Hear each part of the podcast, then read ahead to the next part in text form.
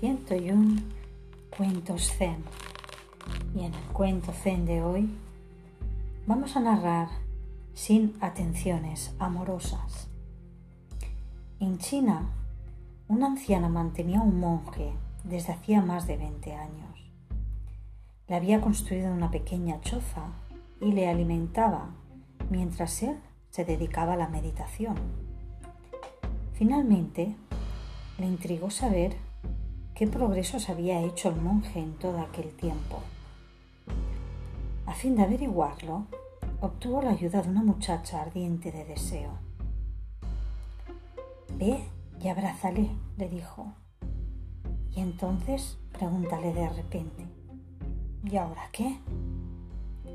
La muchacha visitó al monje y sin más se puso a acariciarle y le preguntó qué iba a hacer al respecto.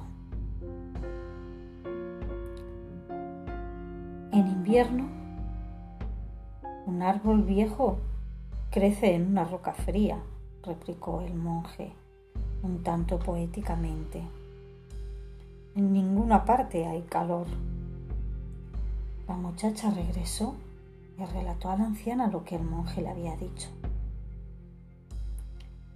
Y pensar que he dado de comer a ese tipo durante veinte años, exclamó la anciana, airada.